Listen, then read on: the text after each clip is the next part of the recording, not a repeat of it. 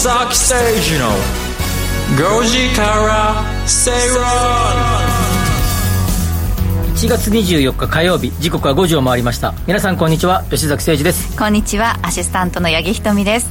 そして火曜日のパートナーはキャインの天野博之さんです。キャインです。よろしくお願いします。天野です。よろしくお願いします。お願いします。今日あの昼ね、はい。今日大体火曜日はあちょっとだけジム行って、えで昼ラーメンを食べてルーティンが、ね、ルーティンがこれあるんですけど、はいはいはいたまたあんま行かないラーメン屋さんに行ってみようと思ったら、うん。なんと今日白いパーカーを着てますが ポタッとですね。あ何何系のラーメンですか？醤油？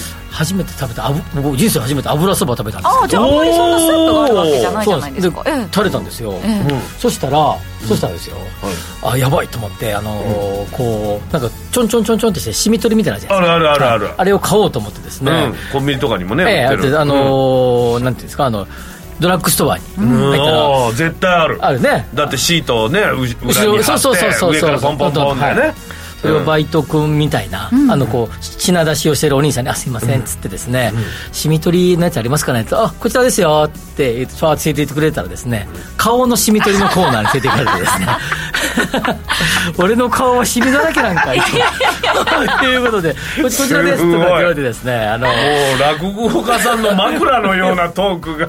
確かに。連れて行かれこれまして。はもうララジオで言うしかないと。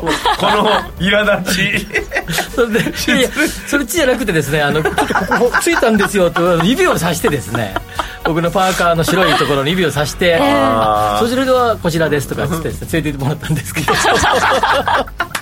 その人罰悪い顔してなかったええなんか「ああー」みたいな顔されてました。最近はねその男性もやっぱり美意識高いから美意識高いから。ねそうよ。美容にハックとかしパッといっちゃたりとかねうんでしょうね。あそうなんだ。でも綺麗に取れてますね 白いパーカはい。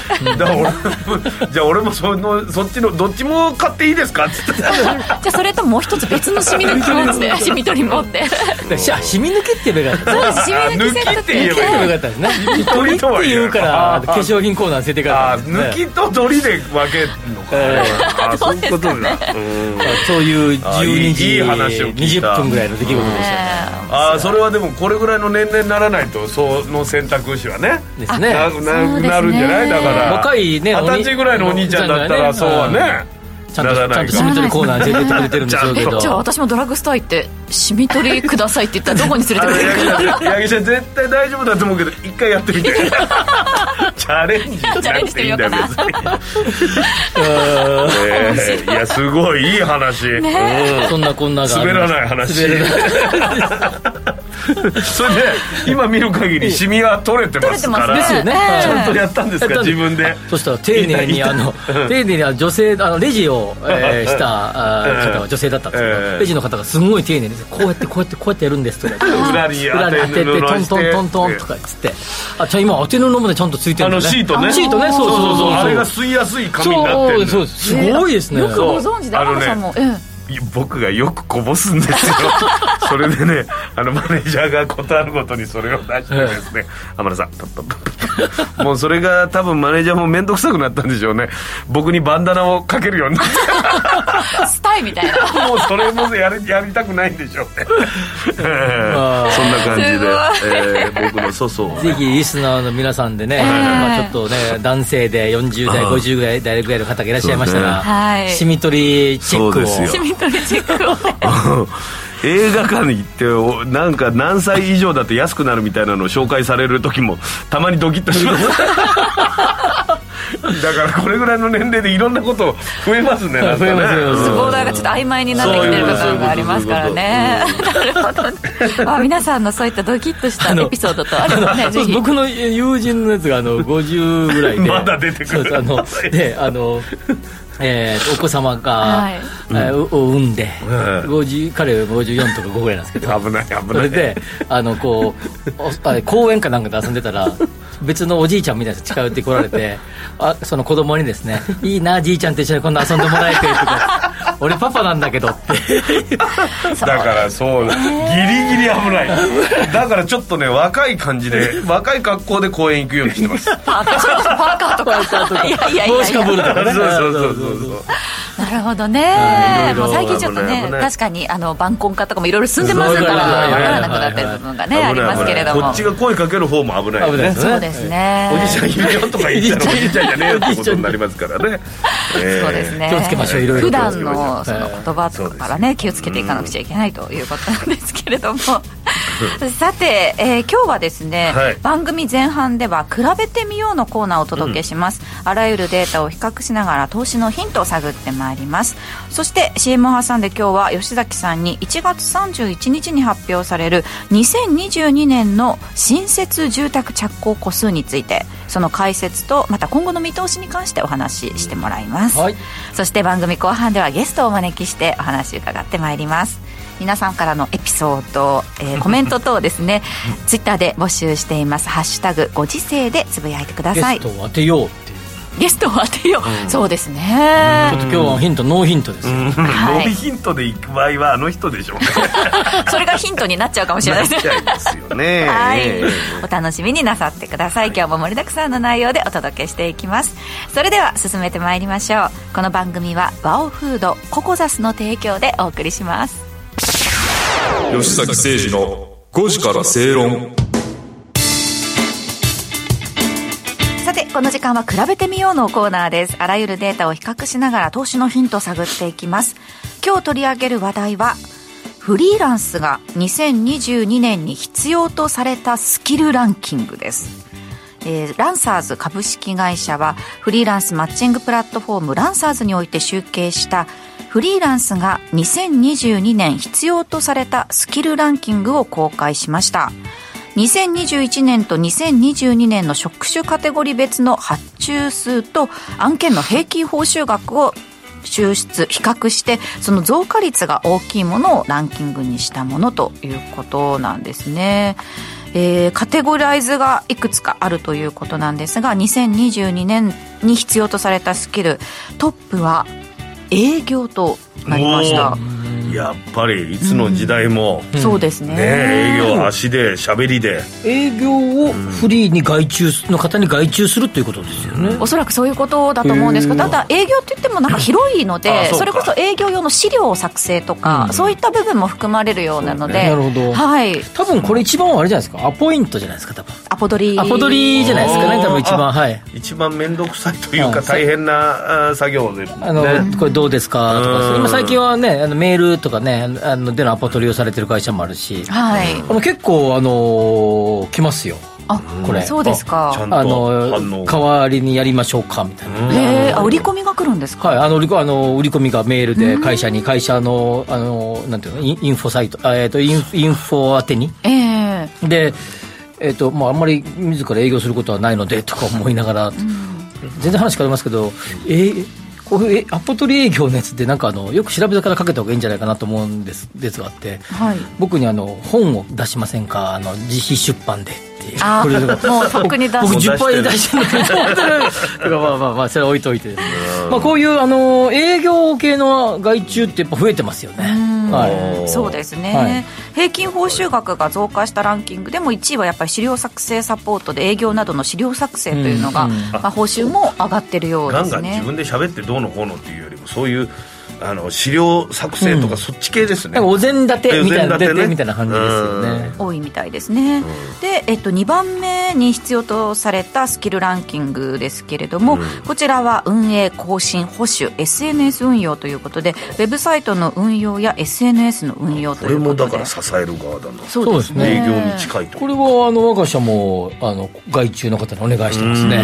フリーランスの方にぱ専門性が高い方がもう、えー、あうんの呼吸で、えそー、の部署をわざわざ作るよりは。そうそうそうそうそうそうそう、なんとなくこういう感じでやっといてが聞くわけですもんね。そうですね。プロだから。多分あの生産性、まあ、こういう方々にとってはですね、まあ、隙間時間を利用されたりとか、あるいはもうそればっかりやってるからもうちっちゃかちゃっちゃかできるっていう、まあ、効率的にやってるわけじゃないねですか、確かに、あのゼロからじゃないから。ゼロからじゃないから。本来ふ他のことをメイン業務にしてる方から見れば、まあ、よっこらせみたいな感じがあるので、うん。やっぱりこう効率生産性が低くなってしまうので、まあ、こういうの外注する方がフリーランスの方にお願いする方がいいですよね。たくさんやればやるほどねそのバージョンも見せることができます。そうですね。あこんな感じどうですか？みたいなね、確かに。そう実績になっていきますもんね、そして3位が企画 PR4 位にはですね動画編集が入りました、うん、これもあのウェブサイトや広告そして YouTube などの動画制作という、ね、確かに昔はこのテレビ制作会社みたいな感じで売ってたのが、うん、映像制作会社みたいにね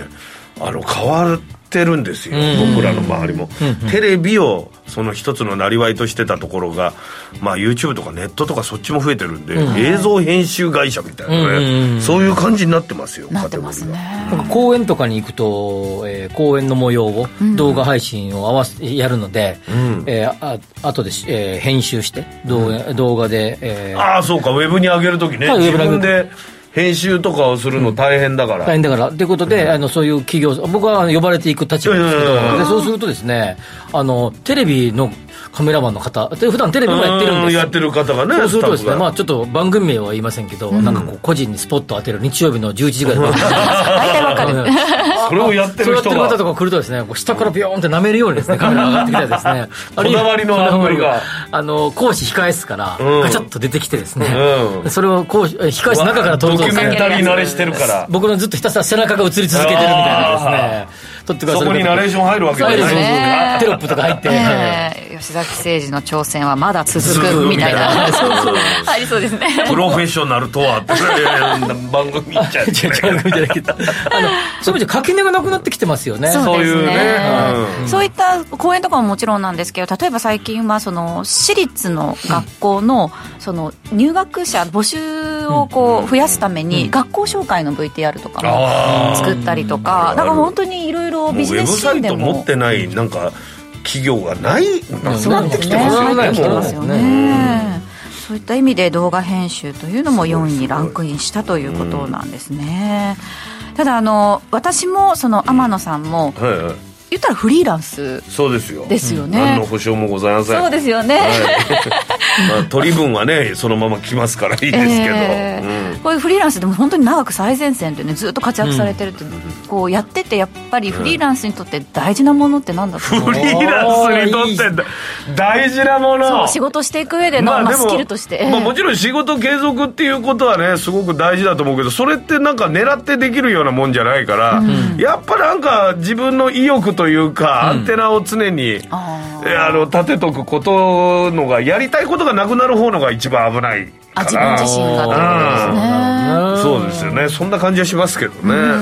周りでこう仕事がやっぱりひっきりなしに来てる人の特徴とかってありますか？まあでも休休まないというか何かしらガチャガチャしてますね。そういう常に動いてる。あの大和なんかも特にあのそのコンビでね頑張ってるけども、はい、あのうちの事務所にいたあ子ですけどやっぱり何かしらやるのは動いてますよね、ね、自分で、止まっちゃったら待ってるだけじゃなかなか難しいかも分かんないですよね。そういった意味ではや確かにあのフットワーク軽い方っていうの、結構継続的にお仕事あるっていう印象は、妙な変なプライドがないというかね、うん、そうですね。好奇心旺盛というか、そういう方多い気がしますね。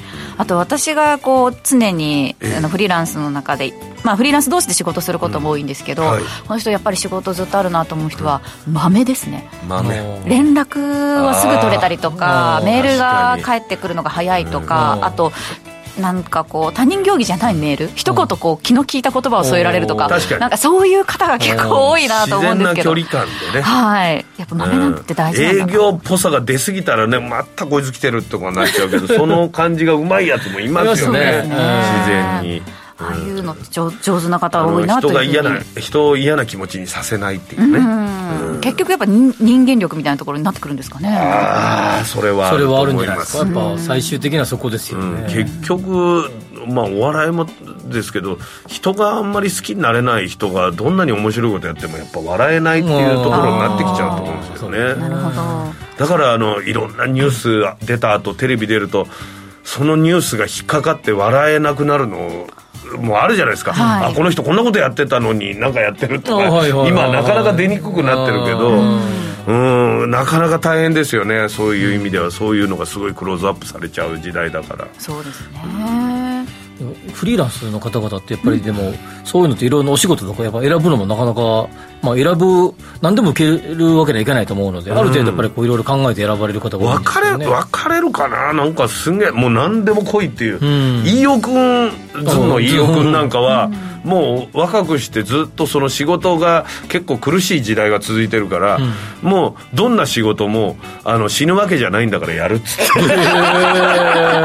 いやだからあのーそのどんなに失敗して滑ったりとかしても、死ぬわけじゃないからやるんだっていうその心意気みたいなのがすごくいいですよね、で昔からの仕事も大事にしてるっていう人間性もあると思うんですよね、なるほど。今につながってる。天野さんっていうかキャインが属してる浅井企画の方ってなんか比較的こうソフトタッチのソフトですね。皆さんね優しい。さっきのズンさんもね、そう。まあ基本、まあ、大将から始まって、小坂井さん関根さんが、はいはやっぱり僕らもう本当テレビ出る前にもお世話になってるんですけどそのそのなんかテレビのイメージのまんまなんですよね。いい人。ですよ人間がいいやっぱりいい人。人うん、でもずある程度残ってる人いい人じゃないとなかなか厳しいかもしれないですね。そのアーティストとかそういうのとまた別かもわかんないですけど。ねねあの人やばいけどいい作品なんだよなみたいなパターンはあるかもわかんないけど確かに。でそれはやっぱりこう、まあ、組織として、会社として仕事を発注する側にとっても、なんかこうスキルばっかり見てたけど結局組織の中に入ってもらうとやっぱり人がいい人が一番だなみたいなことはありますよね。いやでも今それぞれ八木ちゃんと天野さんが言っちゃった僕らは外注の方にお話あの発注する立場とすれば、ええ。やっぱ豆っていうのはやっぱり結構レスが早いっていうのと、あのやっぱり人柄がっていうもうその2点でもでそこがあってそのフィルターをかけて次はスキルみたいな逆にそれがなければどんだけすごくいいスキルを持っていてもなかなか発注ししにくいなとかありますか？あるいは継続的には発注しづらいなと思いますよね。なるほど。私とかもうメールに向かって「あはい分かりました」って返事しちゃうタイプなんであんまりメールのことはさないから。もしかすると吉崎さんのフィルターにはちょっと引っかからないかもしれないですね。いやいやそういう場合は営業のスペシャリストをかますと。そうですね。いうことなのでもいただいたメッセージで昔は、あのウィスコンシン州さんからですね昔は営業の仕事なんてとても俺にはって思ってたけどこの年になったらもしかしともしかして意外と向いているんじゃないかと思うようになってきましたというメッセージもいただいてますのコミュニでケーション能力があるのかな。そうですね、まあ年齢重ねるごとになんか得意なことが変わってくるかもしれないので、ね。興味持つものも変わってきますもんね。そうですね。今フリーランスで副業とかもやっぱ会見になってされる方多いと思うので、ぜひこういったところも興味持って見てみていただけたらと思います、えーここまで比べてみようのコーナーお届けしました。この後は吉崎さんに2022年新設住宅着工戸数について解説してもらいます。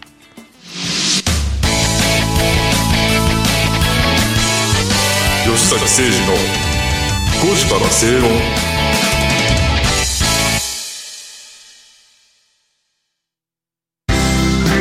人生100年時代。あなたはどんな人生を描きますか？お金に困らない人生にしたい。やりがいのある仕事に就きたい。お気に入りの間取りの家に住みたい。あなたの描く理想の人生をココザスが幅広くサポートします。さまざまな資格を持った専門家がお金仕事住まいについて無料でアドバイス。一緒に豊かでワクワク生きる未来を作りましょう。詳しくは番組ウェブサイト右側のバナーからココザスホームページをチェック。世の中を知るポッドキャストコンテンツ「聞く日経」毎週平日の朝6時頃に日本経済新聞長官のトップ面などえりすぐりのニュースをお届けする有料音声コンテンツです。初回購読から30日間無料。詳しくは「聞く日経」で検索。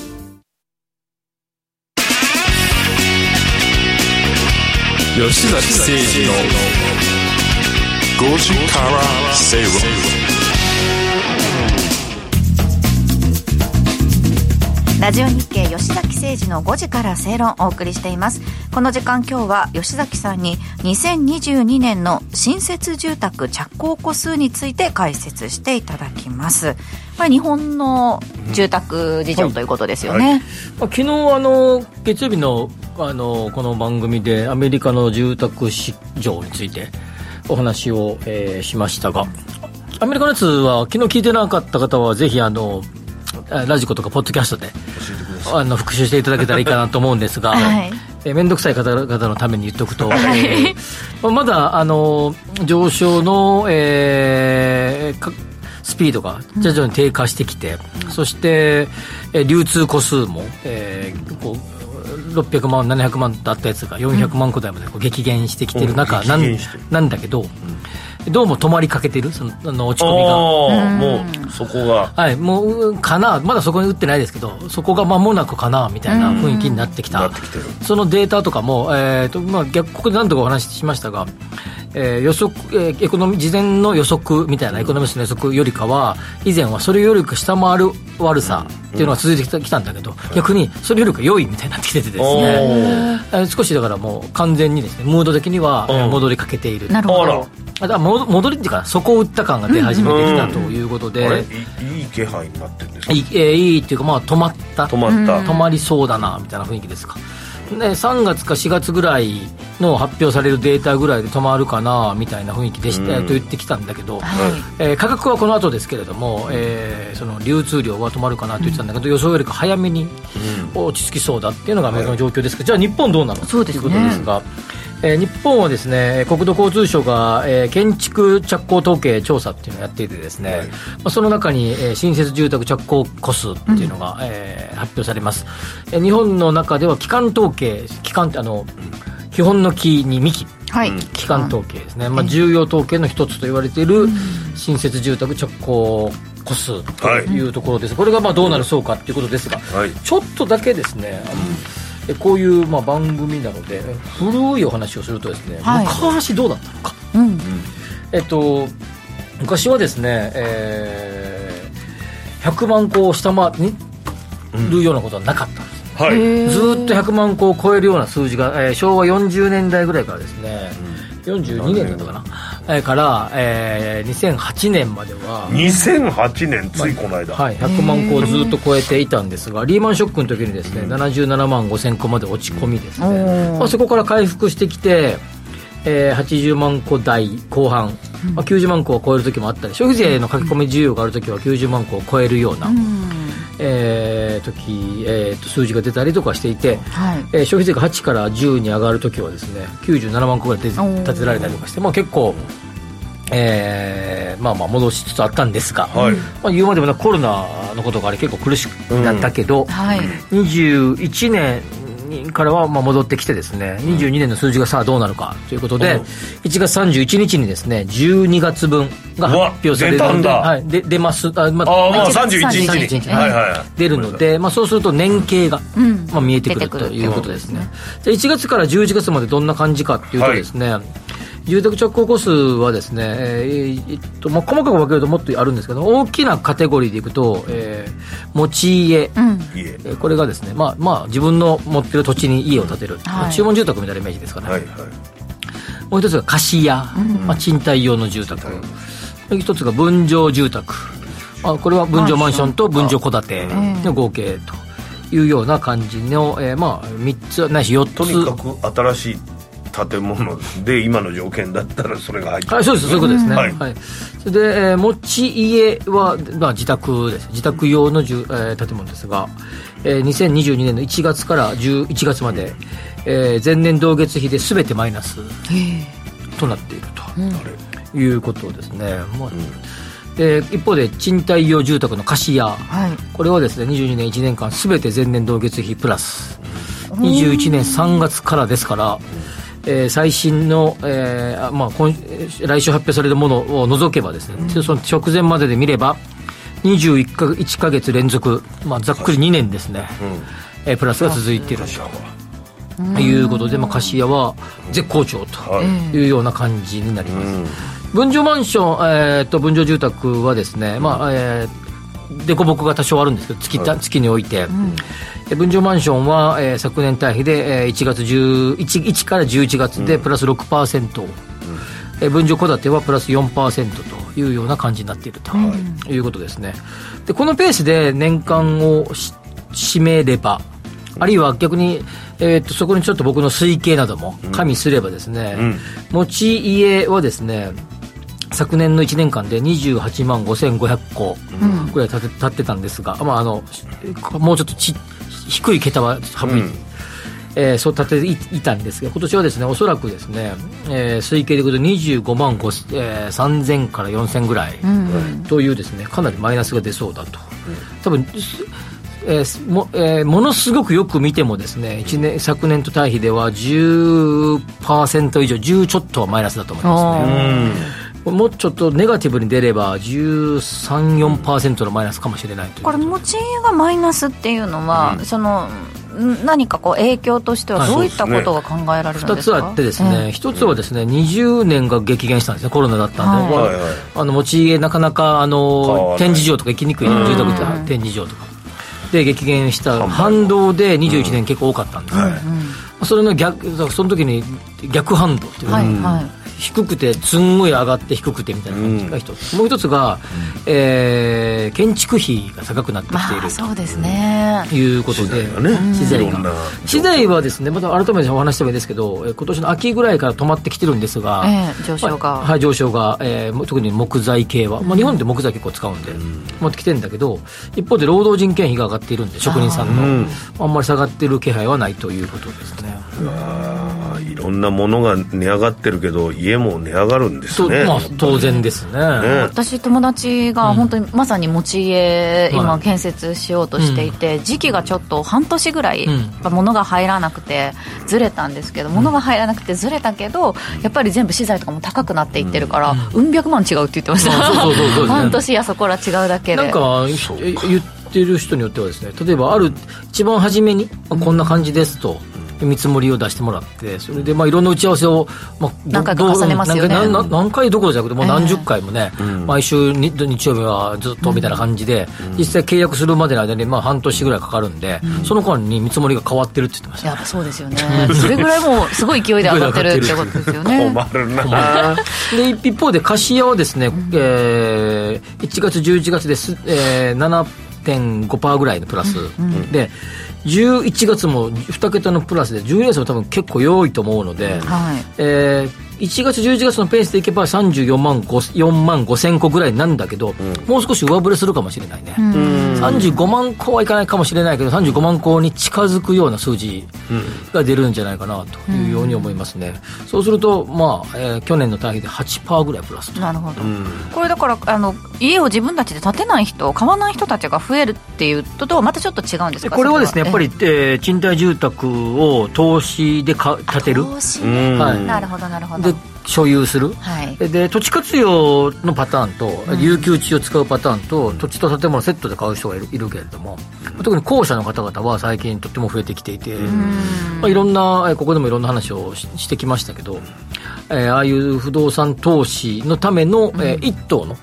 区分じゃなくて一棟の方々も増えてきていると。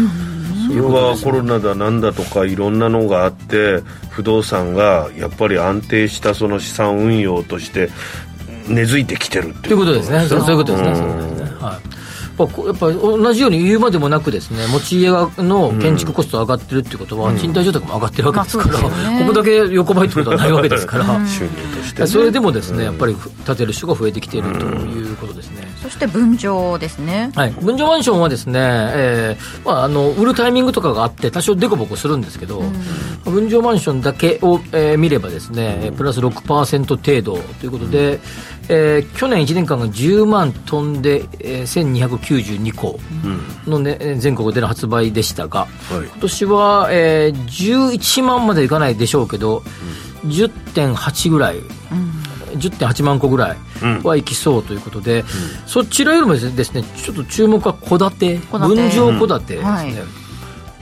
これ20年の後ろぐらいからすっごい売れたんですね、お覚えてますかこれ。あのーコロナとかで、と都心にマンションを買おうかなと思ってた方が同じような値段で郊外に一戸建てを買うんですあで近所の子供と公園で遊んでとあか。テレワークとか。テレワークとかそうそうそうそうかそれは感染のあれもあってあっね。行かなくてもよくなったのうん。で、すっごく流行ってですね、うん。えーまあ、東京まで車でとか、電車で1時間とか、1時間ちょっとみたいなところの物件が、もう、うんすんごい売れたんですね、で売る物件が、売るような物件がないぐらい売れたって言われてましたから、そうね避暑地とかああいう軽井沢とかもね。あまあ、でもかそそこもそうですけど、あの千葉とかね、ああ群馬。金庫金庫はい。ちょっと離れたところですね。1ヶ月ぐらい、はい。いや1時間ぐらいで行けるようなところ、で、えーそれがですね、えーい一服したんだけど、まあ、それでもまだ今年もですね、昨年対比で4%ぐらいのプラス、4.5%ぐらいああのプラス。まだで分譲戸建て、このペースでいくと、14万7000から8000ぐらいと結構多いですね。はい。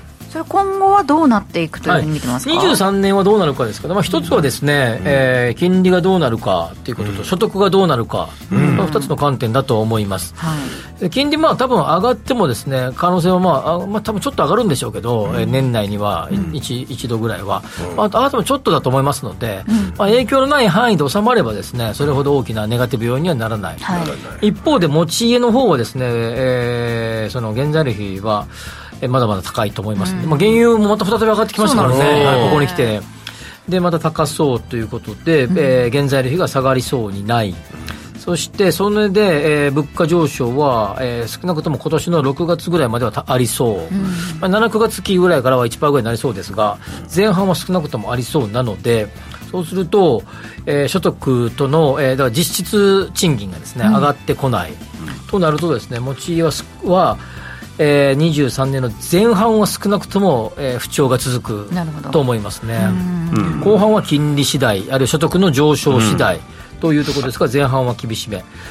えっと、一方で貸家、賃貸住宅はですね、えーこれ、賃料の遅効性っていうことで、賃料が上がる可能性が出てきたっていうし、もうしぶちょっと上がりつつある。はい、えーという状況がありますので、賃料が上がってくれば、金利の上昇分はカバーできますので、その分で補えるので、えー貸家はですね、今年、えー去年に引き続きですね、今年も好調。が続く。ただ、よほどの金利上昇があれば話は別ということですが、まあなさそうだと思いますので、まあ好調が続くということで、久々の35万個超えを2023年はするかもしれないなということですね。はい分譲マンションはですね、あまり発売がもうすでに計画されているやつはありますが、着工ベースで見れば、マンション適地、つまり、えーマンションにふさわしい土地が減少していることもありですね、そうですよね。まあ来年はそれほど増えないんじゃないかなと見てます。なるほど。関連のね銘柄とかも注目ですね。えーここまで2022年新設住宅着工戸数について吉崎さんに解説してもらいました。お知らせの後はゲストをお招きします吉崎誠二の5時から正論 Accurate Communication Time 500ワオフードのプレミアムなコールドプレスジュース。オーストラリア産のオレンジを現地で加工低温輸送でみずみずしさはそのまま。絞りたてのようなすっきりとした味わいです。飲み終わったらそのままゴミ箱へ。ラベルもリサイクルできるので剥がす手間はかかりません冷蔵庫にあると嬉しいこの一本地球と体が喜ぶ未来を作るバオフード無料投資セミナージャパンツアーのお知らせです。2月25日土曜日、大阪で開催。デルタフライファーマ、メディロム、フェニックスバイオ、キャンバス、ニューアートホールディングスの5社が IR プレゼン。そして、桜井英明さんが株式相場を展望し、注目銘柄を解説します。お申し込みは、ラジオ日経ウェブサイトから。抽選で150名様をご招待。締め切りは2月17日必着です。Accurate Communication Time 500吉崎誠二の5時から正論ラジオ日経吉崎誠二の5時から正論をお送りしています。火曜日のこの時間はゲストをお招きしてお話を伺います。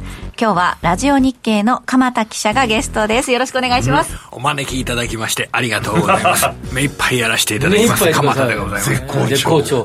鎌田さん、あれですね、あのーこの日銀の金融政策決定会合が前回どうなるかって話の後、えー日経平均比較的好調が続いてますよ。そうですね。そんな感じで言ってましたもんね。これでも、アメリカ株が結構足元だと引っ張ってますね。あの、まあ、良い分ね。ね、あの先週の金曜日も2%以上ナスダックが上がって、えー月曜日も2%以上ナスダックが上がって、今はちょっと足元で、えーアメリカ株が日本の株を引っ張っている、うん。だからちょっと、うん、他力本願っていうんでしょうかね、そういう部分があると思います。で、アメリカについて、えー、押さえておくポイントは、えー、決算発表がほんのまだごくわずかしか行われてないんですけど、ただあの有名なあのネットフリックス、はい、これが聞きましたね、うん、あのネットフリックスの10月から12月の会員数が、えー、会社側計画よりもずっと上振れしたということを受けて、えー、あすごく良かったんです。そうなんですか。ただちょっとね割引セールですとかの影響がちょっとやったんですねらしいんですけれどもね。伸び悩んでたから。ね苦戦してるって言ってますね、ね、だから数がだからすごく良くて株の方だと、えー、1日目決算発表の1日目が8%上昇。で昨日も株は4.3%上昇、うん、要はこのネットフリックスが決算発表で上がったので、うん、そうすると、えー、他の株もひょっとしたらいいじゃないかつられて。それでアメリカ株上がって、えー、日本株はこの2日間はやっぱりアメリカ株高受けて高い。というダウも好調ですもんね。はい。あの、全般アメリカ株を引っ張るということですが、ちょっとですね、でも、僕、今日の今の時点では、ちょっと明日はお休みかなと。そうですね。そんな考え寒波寒波が来るけど？そういうことうん株寒波昨日今日と今日が1.5%ぐらい上がったでしょ、ええ、昨日も2%、1. 何パーぐらいですよ。あのありましたよね。1.4%高なんですけど、ただ今日決算で結構、うん、あの衝撃的なのが、ね、出てしまったちょうど足元の話で3時引けた後にですね、うん、あの結構名の知れた会社であの日本電産という会社なんですよ。あの証券コードで6594、うん、結構大きな下方修正です。あら。1050億円の下方修正ですね最近ちょっと上がってなかった？戻してたんじゃないの、ね、だって規模でいって半分ぐらいになっちゃうってことですよねこの利益が、はいはい、だから相当大きな下方修正で。これこれこれで、えー、要は下方修正の要因っていうのは、うん、この会社独自の構造改革費用を作り出して、うん、ちょっとこの会社独自の要因っていうのはあるんですけれどもでもそれにしてもやはり大きな下方修正という形なんであんまり良くないですねちょっと日本企業を見る上で、えー、うんこう今まで中国経済が日本株を引っ張ってた部分があるんですね、中国が夏以降良くなるだろう、それはあの大きく否定すべき話ではないんですけど、ちょっと足元の中国経済の状況ですとかで、下方修正の警戒感、うん、これが足元だと出てきたので、一回休むかなと。ここ上がった後のお休みかなと。うんすごい短期的な話ですよ。明日の話をしてるわけです よね。あれ日本天産ここ最近ずっと上がってましたそうですよね。結構いいめちゃめちゃいい感じで上がってますこれも、あのやはり中国経済が回復するんであったら、うん、電気自動車の市場もでかくなるだろう、うん、あの実際僕もデータとしてですねこれみんなに言ってるんですけど12月の中国の電気自動車あの新エネルギー車の生産台数っていうのが81万台なんですよ、うん、で9月10月11月と3か月続けて75万台だったんですよ。はい、だからそれが一皮むけたっていうようなことで、うん、あの電気自動車のこれからの市場って結構有望だと思うんですけど、ただ明日については、ね、今日もねあの決算発表前ですけれども、うん、期待感も含めてなのか3%近く上昇してますからね。じゃあ明日は怖いねこれ。だからこれちょっとだから足元で、うん、えーか買われていた反動っていうのがですねいろいろな日本株に対して出る可能性っていうのは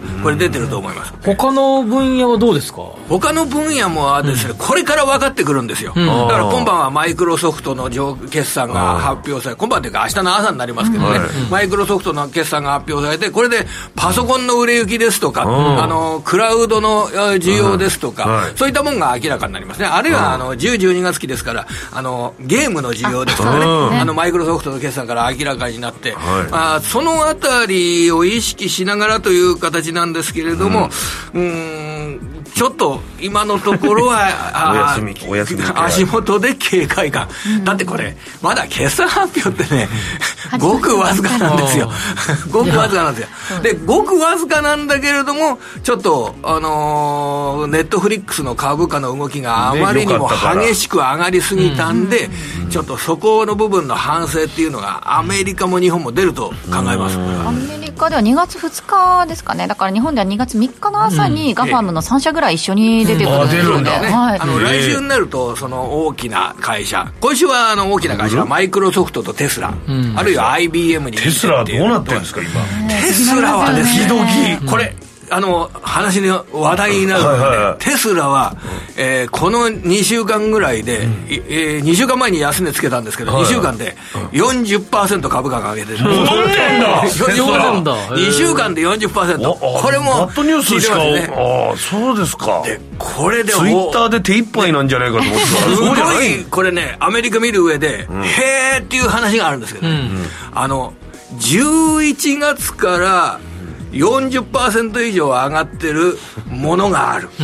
テスラは2週間で40%。で、同じように11月から2ヶ月で40%上がってるもの何の。そして、テスラと同じように、14ヶ月前の2021年11月に天井をつけたものがある。なんだろうテスラと同じように。電気自動車これ変わる？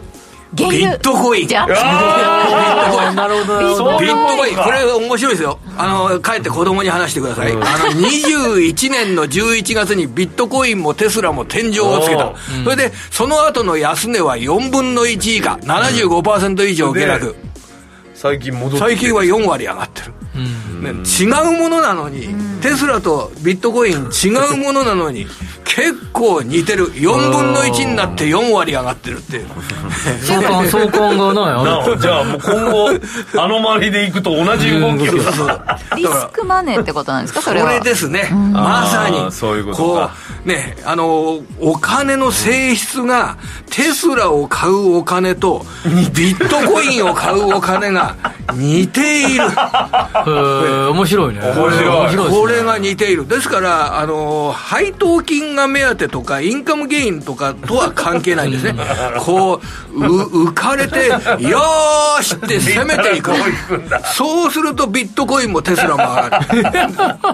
で要はこの去年の株価下落っていうのは結局そのビットコインバブルの崩壊とかテスラのね急落とかそこの部分があるじゃないですか。それとよくマーケットの本質みたいなものが見えてくるんじゃないかじゃあちょっとアメリカのマーケットは若干雰囲気良くなってきたのではないか。そのリスクを取れるような状況になってきこれはたテスラとビットコインが4割上がってるってことはこれも下げたものの戻りですからあこれはそんなに、まだ。あのー下げたものこんなに下げたから戻るっていう状況ですから、これでもう完全に底打ちの地震とかっていうふうな形では見ない方がいいと思います、僕は。日本の主要企業の決算発表、あ12月決算分が、そうですね。ね、徐々に発表されてきますよね。ここから発表されてきて、はい。あの日本の方がアメリカよりも割にいい成績、はい。で10、12月期はまだあの、ね、あの為替面のメリットですとかっていうのが効いてますから、割に良い成績、ただまあ、これから先のやっぱり1、3月とか4、6月期とか、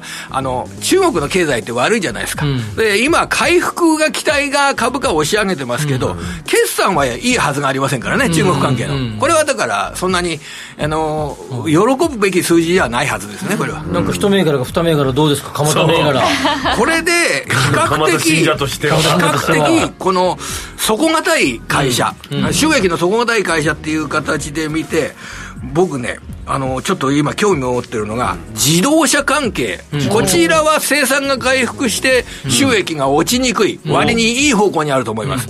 で、自動車関係で選別するにあたって、えー電気自動車になった時仕事がなくなるような会社は買いたくない。まずい。あトランスミッションですとか、エンジン周りですとか、ね。ああいうのは買いたくない。これから需要がね。で、結構そこで、これ面白いかなと思ったのが、電子部品商社で、それで、え電子部品の商社で、かつ、えー自動車関係の仕事が増えている会社。うん。で、電子部品商社って今って新高値銘柄が結構増えていて、例えば、あの、7467の萩原電機ホールディングスって会社があるんですけど、7467。これが、えっと、会社四季報を見てみたら、あの、これ天野さんごあのご存知かもしれません。が、名古屋地盤なんですよ。名古屋。地盤の半導体電子部品商社、自動車向けが約9割。っていうと、すごい。で、そう、電気、エレクトロニクス商社っていう形ですから、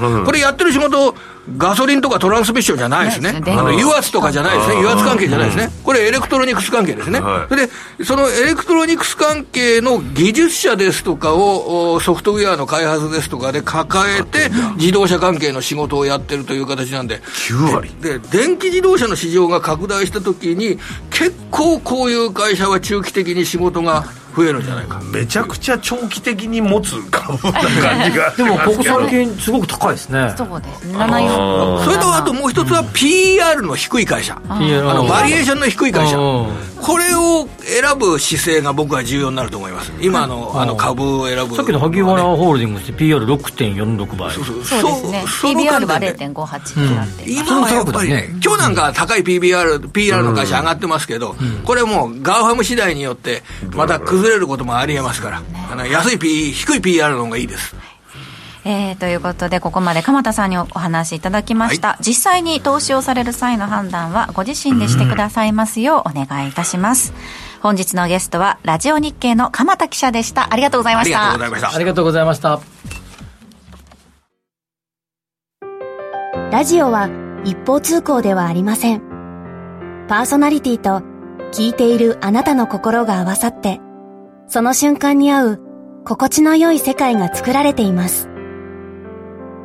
あなたが気分を上げたい時やリラックスしたい時、ちょっと寂しい時やぼーっとしたい時など、その時の気持ちにぴったりな音や声を準備して、あなたをお待ちしています。ラジコはどんな時も居心地の良い場所でありたい。聞く場所が家だって移動中だって海や山でもあなたが耳を傾けるだけでそこが一番の場所になるように。心が整えば今日も明日もきっといい日になる。さあ、心地の良い声を浴びていきましょう。世界を広げる音がある。ラジコ。吉崎誠二の5時から正論。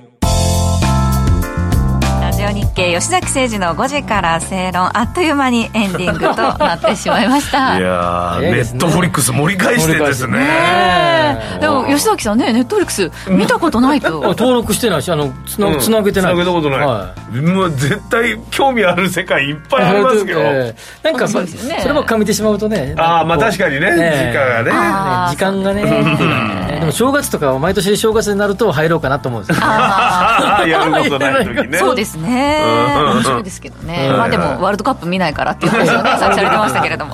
いやいやいや、うんね。はい、ただね明日本当に寒くなりそうなので、それをねずっと言われてますよね。そうなんですよ。大寒寒波ということなんです。うん。皆さん路面凍結朝とかもあると。僕は朝の早朝の飛行機で、こう出張行くんですけど飛行機飛ぶかなと思って。ちょっと怖いですね。ね。あらえどっち側に行くかであ沖縄の方に行くんですけど。あなるほど。ただ福岡でも降雪の予想があるみたいなので、ねえはい。びっくりしましたよ。鹿児島でも雪かもって言ってますね。ねえ。移動される方リアルは白熊になるな。本当本当ですね。どうぞお気をつけください。朝起きてねニュースとかねん。確認していただいてね。確認して無理,、そうですね。無理なさらない感じがね、はい、えー風等にも十分お気をつけください、東京もでもこの後降るかもって言ってましたね。夜夜9時とか10時にパラッと来るかもって言って2センチ降雪予想ということがあそう。つけましょう。そうですちょっねと怖いね。通勤通学とかね。車弱いですもんねそうですね、皆さんお気をつけください。お気をつけてください。はい。えーこの番組はワオフードココザスの提供でお送りしました、えー今日も盛りだくさんでお話し進めてまいりました、はい吉崎誠二の5時から正論。ここまでのお相手は吉崎誠二と天野博之と八木ひとみでした。明日も夕方5時にラジオ日経でお会いしましょう